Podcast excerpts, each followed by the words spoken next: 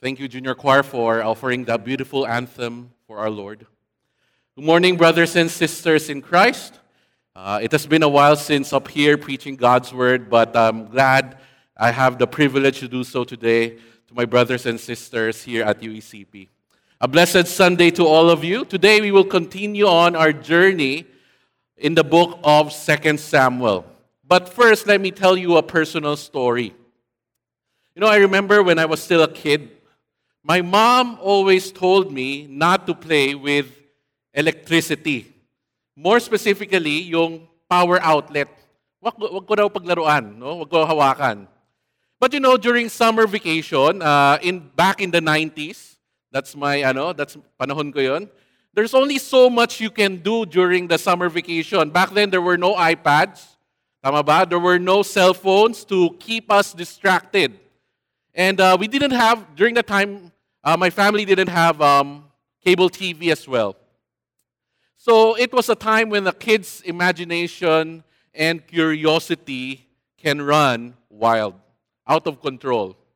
So as a kid, I, um, I wondered, what will happen if you put a nail cuticle pusher in between the spaces of a power outlet, then plug something in? Alam niyo yung nail pusher? Yung mahaba, yung may dalawang blades sa magkabilang dulo. Diba? And then the outlet has two holes there. Paano kung nilagay mo yun sa gitna and then you plug something in? And so I was so curious. And then I found out that the result was a broken outlet, a broken appliance, but a still working but blackened nail pusher. Gumagana pa rin yung nail pusher kasi yun nga, bakal lang siya. When my mom got home, I immediately confessed. Sabi ko, ma, aminin ko na, I did something bad and I'm sorry.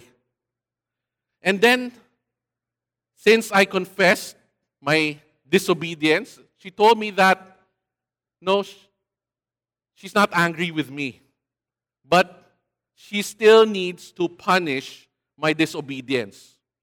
And so, I learned that my little science experiment has one more result. Pula at namamagang kamay dahil sa palo. Brothers and sisters, there is a cause for disobedience. There's a cost for disobedience. That's that is one thing I learned when I was a kid. And actually, that is what the second half of 2 Samuel wants to teach God's people. That there is a cause for disobedience. For every sin, there are consequences. For every sin, there are consequences. You know, we started our journey from 1 Samuel to 2 Samuel. We started looking at the life of the prophet Samuel, and then King Saul, and then the rise of David to the throne. And then last week, we talked about the start of his downfall. When Pastor LJ talked about David's adultery and murder against the house of Uriah, one of his faithful soldiers. And then what follows after is a series of consequences that David faced because of his offenses. And you know, this theme actually continued until the final chapter of 2 Samuel, hanggang dulo na nung libro. Until chapter 24, where David committed another sin. And then again, David has to face the consequences. But wait, maybe in your mind, isn't David the man after God's own heart? The one whom, whom God Himself chose to lead His people? Won't such a man be exempted from facing the consequences of his sin? Will not God offer him mercy and forgiveness in spite of his offenses? Hindi ba niya kayang lumusot? Hindi ba siya papulusutin ni God? Well, let's see. If you have your Bibles with you, please open them with me to 2 Samuel 24. We'll be reading from verse 1 to 17. It will be flashed on the screen, but the screen para yan sa mga online worshipers. So if you have your Bibles with you, I'd like you guys to open them. Even if you have your cell phone, I want you to read it from your own Bibles. Okay? 2 Samuel 24, verse 1 to 17. Again, the anger of the Lord was kindled against Israel, and he incited David against them, saying, Go, Number Israel and Judah. So the king said to Job, Joab, the commander of the army who was with him, Go through all the tribes of Israel, from Dan to Beersheba, and number the people, that I may know the number of the people. But Joab said to the king, May the Lord your God add to the people a hundred times as many as they are, while the eyes of my Lord the king still see. But why does my Lord the king delight in this thing? But the king's word prevailed against Joab and the commanders of the army. So Joab and the commanders of the army went out of the presence of the king to number the people of Israel. They crossed the Jordan and began from Aroer. And from the city that is in the middle of the valley toward Gad and on to Jazer, then they came to Gilead and to Kadesh in the land of the Hittites. And they came to Dan, and from Dan they went from um, they went around to Sidon and came to the fortress of Tyre and to all the cities, of the Hivites and the Canaanites. And they went out to Negeb of Judah at Beersheba. So, when they had gone through all the land, they came to Jerusalem at the end of nine months and twenty days. And Joab gave the sum of the numbering of the people to the king.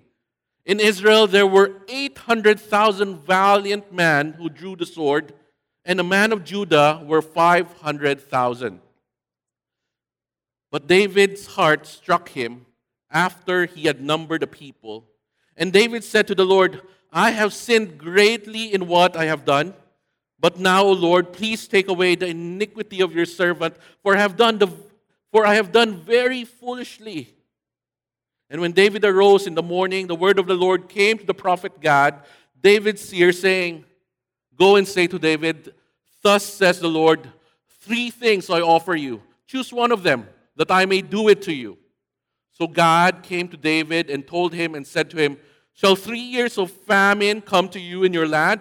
Or will you flee three months before your foes while they pursue you? Or shall there be three days pestilence in your land? Now consider and decide what answer I shall return to him who sent me. Then David said to Gad, I am in great distress.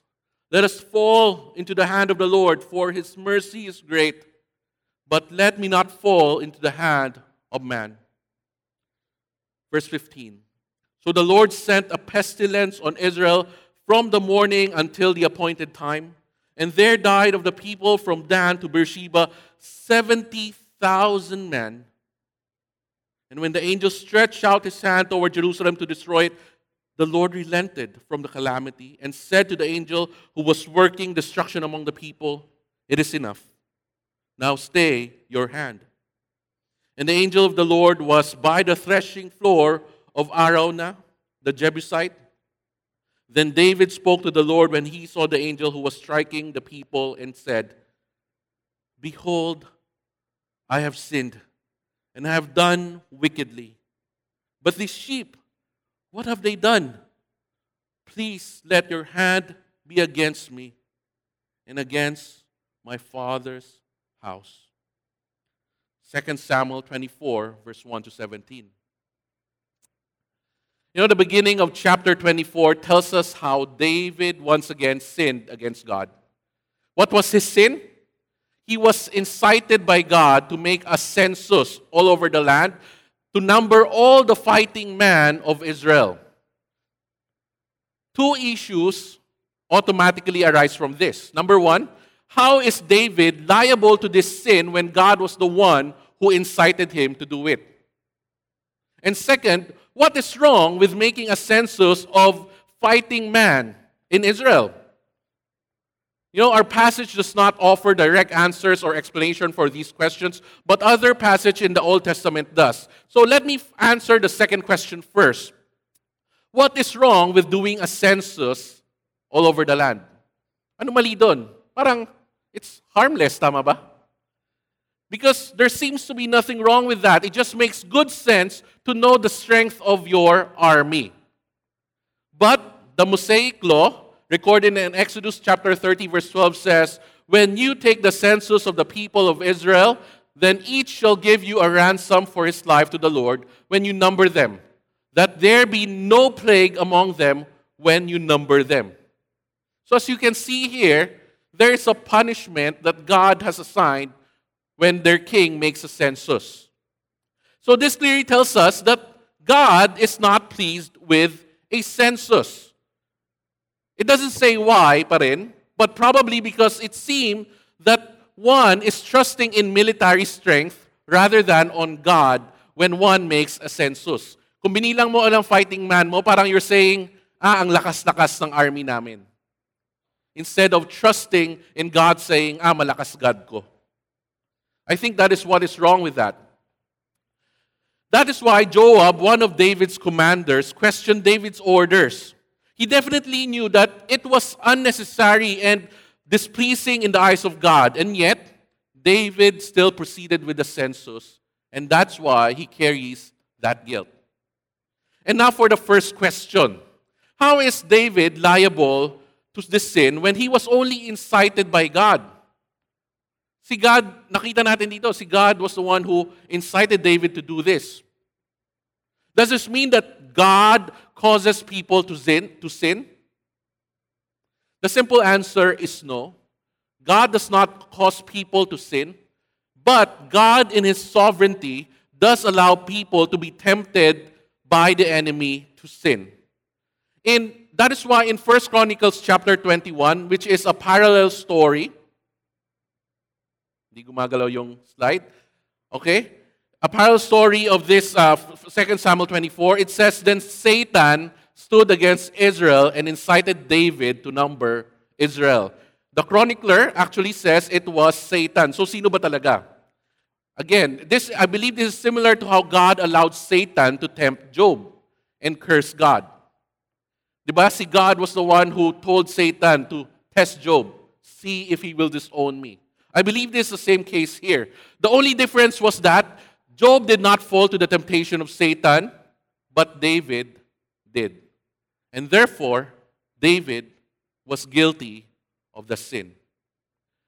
And now that we have both these issues out of the way, we can now concentrate on the real issue at hand the consequences of David's action. What were the consequences of David's disobedience, and who were the ones affected by them? You know, these are, the very, these are very important things to understand because many Christians have this tendency to downplay their sin.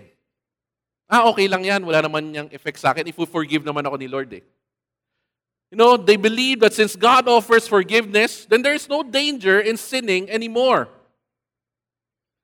But, brothers and sisters, let me remind us that nothing can be more wrong and dangerous than thinking this way. Because, as I have mentioned earlier, can you read it with me? For every sin, there are consequences. For every sin, there are consequences. Now, before we move forward in our passage, let us backtrack a bit.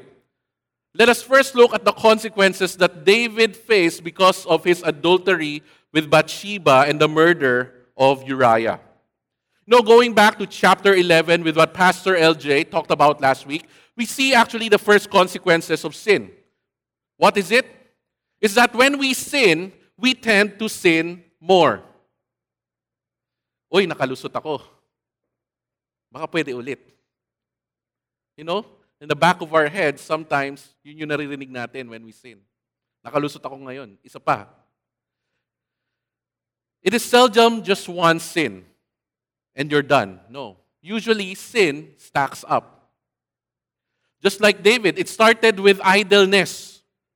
Then, it led to adultery. And then, it led to covering up him covering it up by lying. And finally, it ended in the murder of Uriah. And this is not the first time we see sin stacking up. We see this also in the very beginning of creation, back in Genesis pa lang, di ba? It started with a bite, sarap ng apple, o hindi pala apple, whatever that fruit is. And then, it led to murder and then a full scale rebellion in Babel. So, as you can see, the first consequence of sin is that it traps us to sin more. So, before you take that first step to sinning, to thinking, thinking that that is just isang sin lang naman eh. Think again. It is seldom just one sin. When you sin, let me tell you, you are surely biting off more than you can chew. This is usually the natural consequence of disobeying God. You'll disobey Him more. And then going to chapter 12, when the prophet Nathan rebuked David of his sin, even after David relented of his sin, we see another consequence for his actions. And that is the death of the baby that was born of their adultery. Di ba nabuntis si Bathsheba? That baby died. Even when David fasted and pleaded for his infant's life. In 2 Samuel, makita natin siya, in 12 verse 15 to 16, it says, And the Lord afflicted the child that, that Uriah's wife bore to David, and he became sick.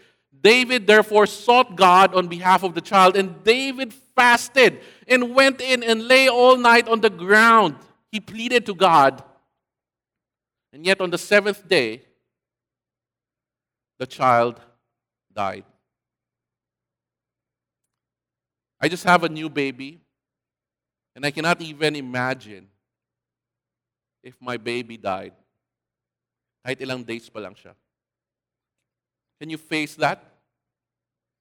As you can see, for every sin that for every sin there are consequences. You know, sin might bring momentary bliss. We all know that. But we should also know that with it surely comes excessive grief. But that, that that's not all. Hindi pa yun yung katapusan ng mga consequences ni David.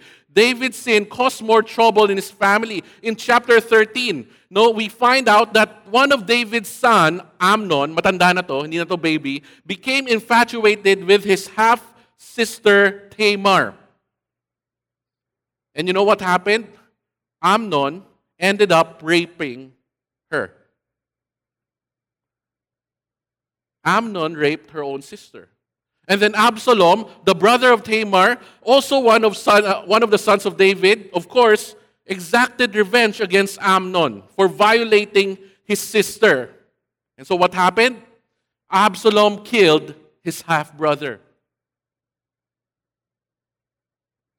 Sobrang tragic. Having your sons kill each other. But again, this was a consequence of David's sin. But again, di pa tapos. In chapter 15, when Absalom returned and served the kingdom for a few years, he drew the support of the people and decided to rebel against his father. He staged a coup and tried to kill his own father to take the throne from him. And so once again, David was on the run, just like when he just like yung hinahunt siya ni Saul, but now he was being hunted by his own son. Back then, when he was being hunted by Saul, he was innocent, but now, he's not. And this was a lose lose situation for him. If David loses, then he was dead. If he wins, what happens? His son dies. And true enough, Absalom was killed, and David mourned greatly for his son if you know how broken-hearted David was, look at your Bibles in chapter 19, 2 Samuel chapter 9. Read it, and you will see how broken a man David was because of this. This was probably one of the saddest moments in David's life. Not something that you would expect to happen from God's chosen king and the man after God's own heart. Tama ba? Would you expect that happening to someone like David? But it did. And it's all because of his sins. Now you might think, are we sure that these are really the consequences of David's sin? Maybe coincidence lang yan. But you see, going back to 2 Samuel chapter 12, it says, uh, the Lord said to David, Now therefore, ito yung consequence actually nung, nung, ano niya, nung sin niya. Now therefore, the sword, sword shall never depart from your house because you have despised me and have taken the wife of Uriah the Hittite to be your wife. Thus says the Lord, Behold, I will raise up evil against you out of your own house, and I will take your wives before your eyes and give them to your neighbor, and he shall lie with your wives in the sight of this sun. For you did it secretly, but I will do this before all Israel and before the sun. You see, brothers and sisters, even if David was the man after God's own heart, he was not exempted from facing the consequences of his sin. And this should also come as a warning to us. Just because, you know, just because we are the children of God, it doesn't mean that we will be saved from the consequences of our sin. For every sin, there are consequences. And we all have to face the consequences of our sin. And as the sin compounds, which it usually does, the greater the consequences are as well. And as we see what David's sin cost him uh, and his family, we must also understand that our sins has consequences in our lives, and that includes our family. Yes, it will affect us and our family. How do we know this to be true today? Look at how many broken families are there in our society. Look at how many children have separated parents. Look at how many children are left abandoned and orphaned. You don't know anyone? Wala kayong kakilala? Go talk to some of our students at Hope Christian High School. You will see how many families were broken because of infidelity. How many homes has become dysfunctional because of sin? You know, you don't need to look far. And I'm sure we have some of us here at church who has suffered or, who, or are suffering the consequences of that particular sin in their lives, in their family. UECP, let us not forget the danger of disobedience against the Lord. For every sin, there are consequences. And the consequences of our sins affects not only us, but also our family. Now my question to you, are you willing to put them at risk? Are you willing to put your family at risk? I hope not. Now let's go back to today's passage and look at the consequences of David's census in Israel. As I mentioned earlier, the problem with David's census of fighting men in Israel is that it showed dependence on one's military strength and a lack of trust in the Lord as Israel's divine warrior and protector. And David realized his mistake. In fairness to David, na-realize niya immediately after the census was done. Verse, tells, verse 10 tells us that David's heart struck him. Nagil, nagil, uh, nagilty siya, no? Then he confessed his sin before the Lord and he pleaded for forgiveness even before the punishment came. The next day, again, God sent his prophet, whose name is Gad. By the way, please don't confuse the prophet Gad to God. That's just a, oh they just sound the same, but no. And the Lord, uh, the Lord gave David three options for his punishment either three years of famine in Israel, or three months David will be hunted by his enemies, or three days of pestilence in the land. As we can see here, even when David repented of his sin, he still has to face its consequences. And here, God told him to choose the punishment. And sabi ni David, Lord, I leave it up to you. And verse 15 tells us the consequence of David's sin. It says, so the Lord sent a pestilence on Israel from the morning until the appointed time, and there died of the people from Dan to Beersheba 70,000 men. God took away more than half than the amount of all the fighting men of Israel. 130,000 yung fighting men, kinuha ni God 70,000. Imagine that. What can we learn here? We learn that the consequences of our sin can also affect other people. People that we don't know. People that we don't care, probably doesn't care about. Probably don't care about. It is not restricted in our lives and in our families, but also the people near and far.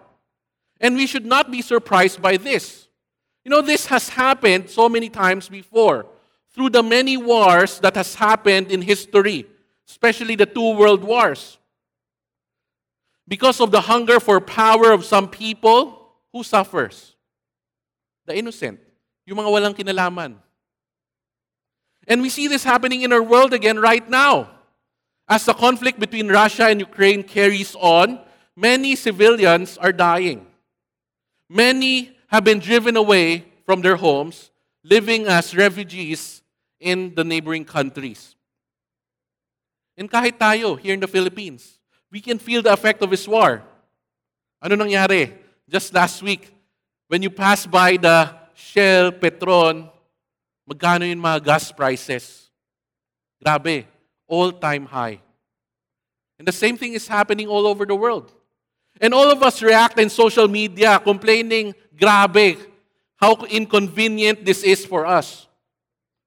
And we forget that the one who will actually suffer are those living in poverty. Bakit? Kung tumaas yung price ng gas, lahat ng presyo, tataas. And those living below the poverty line, sa kanila, it's a matter of life and death. Minor inconvenience lang sa atin. Nakapag-drive pa nga tayo papunta dito eh. Na-traffic pa nga tayo ng Meralco, tama ba? But some don't have food to put on their table because of this.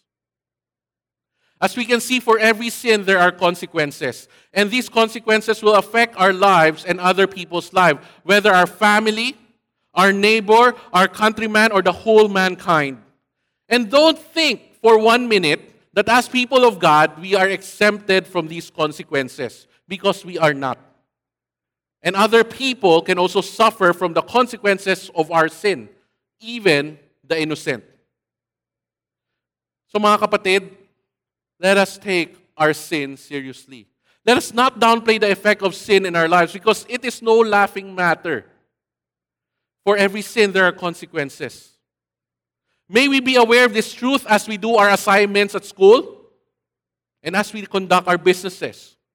May we be aware of the destruction that our sins bring as we look at videos and pictures in our own phones and laptops.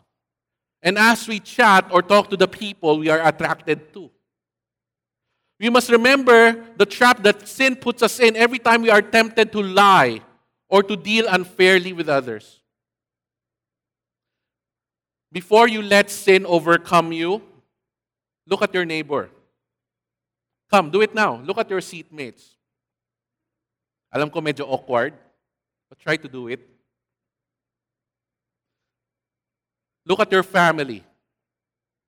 Look at your parents. Look at your children. Look at your spouse. Look at the poor and the weary outside. Look at yourself in the mirror later on. Will you be willing to put these people in harm's way because the consequences of our sins may harm them one way or another. Are you willing to take that risk? Because for every sin, there are consequences. May we always keep that warning in mind.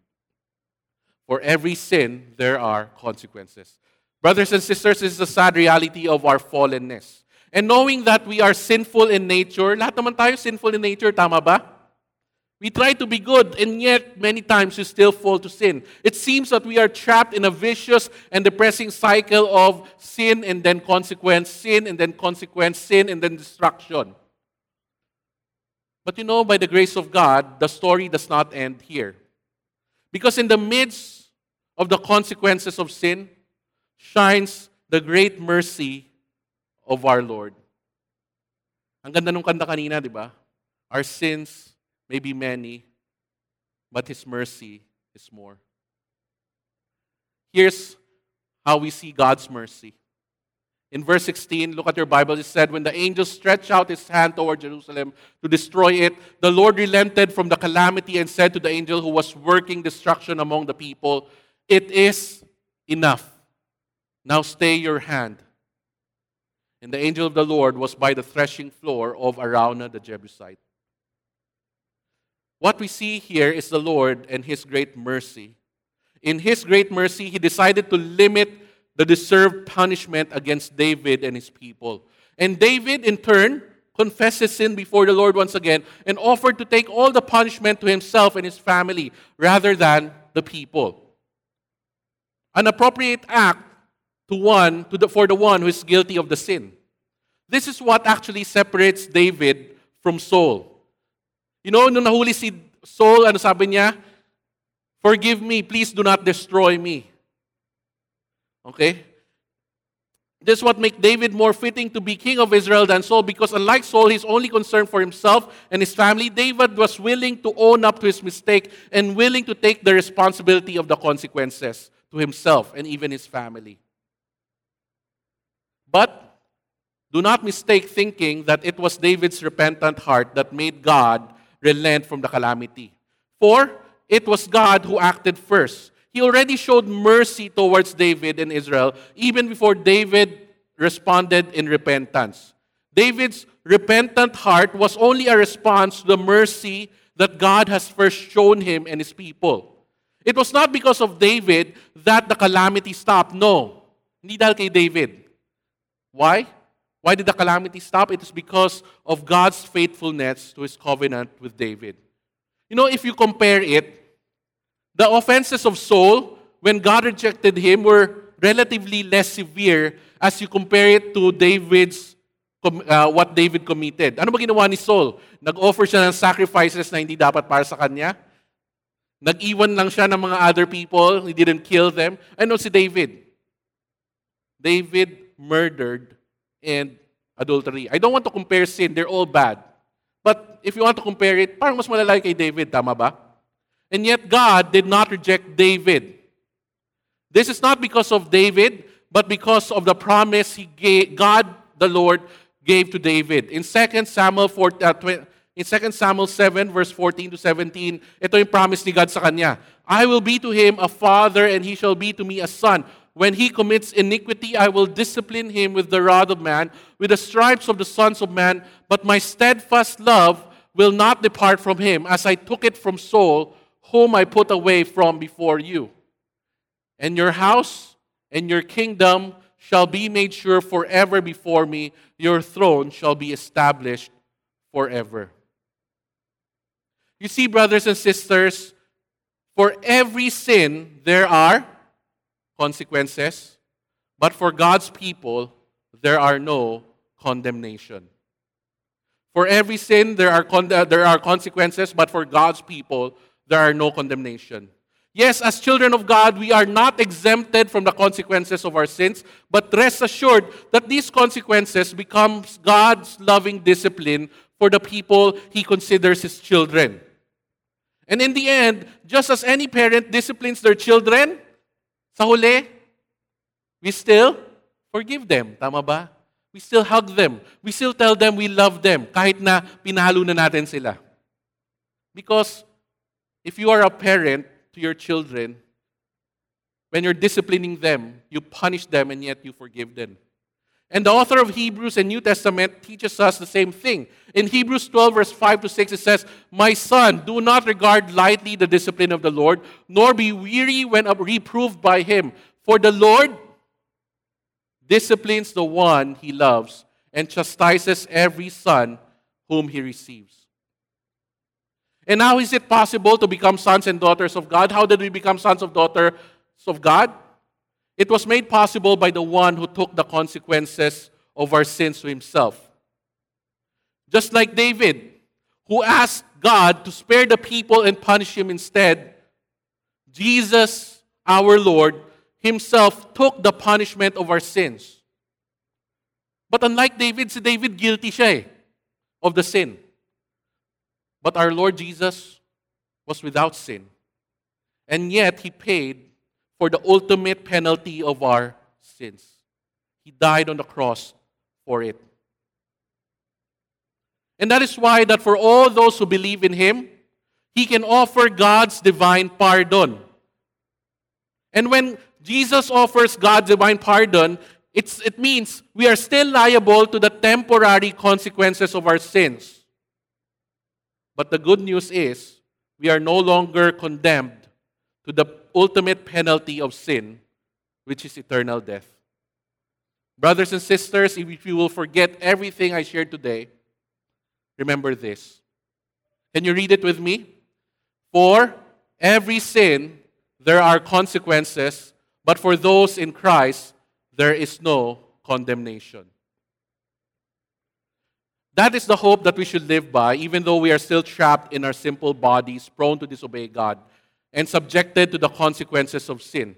We do not live in despair. We live with hope because we know that our sins are ultimately forgiven and our suffering from our sins are only momentary.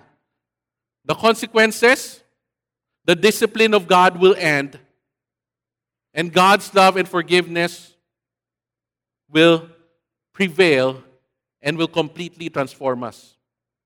But again, this should not give us the license to sin. No, we still must fear the destructive power of sin in our lives and in others. Therefore, we must always practice repentance. When you sin, you repent. And this should teach us to remind and remind us to rely not on our own willpower, but on the power of God, or the power of the Spirit, so that we can live righteous lives that are pleasing to God. Let us remember that for every sin there are consequences, but for those in Christ, there is no condemnation. But I hope we will not take this for granted. Because, you know, this forgiveness did not come cheap. For today, ano yung title natin today? The cost of disobedience. Next week, we will continue by learning the cost of forgiveness. Yes, if there are there is a cost for disobedience, there's also cost for forgiveness. And that will be for next Sunday. I started with a personal story. Now let me end with a personal testimony. Something that I haven't shared before to all of you yet. Many of you know that my mom died of cancer. I have shared her story to you before, tama ba? If you guys remember. How she contracted cervical cancer and then by God's mercy she was healed and during her remission she came to know and entrusted her life to Jesus before succumbing again to cancer and then was escorted home by our Lord. Narinig niyo na to sa akin before. But what I haven't shared was how I think she probably contracted that cancer. I haven't told you before, I haven't told you that before she contracted cervical cancer, my mom had an affair with a married man. She was already a widow back then. She had an affair with a married man. A married man whose wife also had cancer. she really regretted, regretted what she did. In fact, according to my sister, who knew about it during that time, told me that my mom actually cried so many times because of that. I never knew that it was happening while it was happening. She never told me.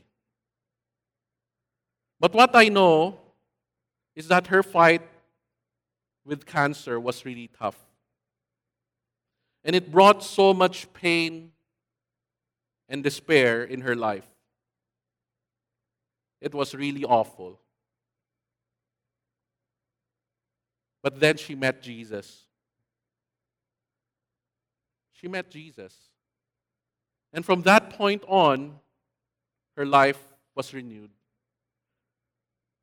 In fact, I was looking at the, I was keeping our photos and then I, I saw this picture of her being baptized here. Nandun pa si uh, Pastor LJ tsaka si Pastor Wiljo. And that's one of her happiest moments in her life. She met Jesus, and from that point on, her life was renewed. She no longer dwelt with her past mistake, no longer running after the embrace of a man, but lavished herself on the love of God for her. In fact, I still have her notebook at home. And in that notebook were handwritten Bible verses. Mga iba printed and then nakastick doon. And some of her reflections. And when I read it, I cry all the time.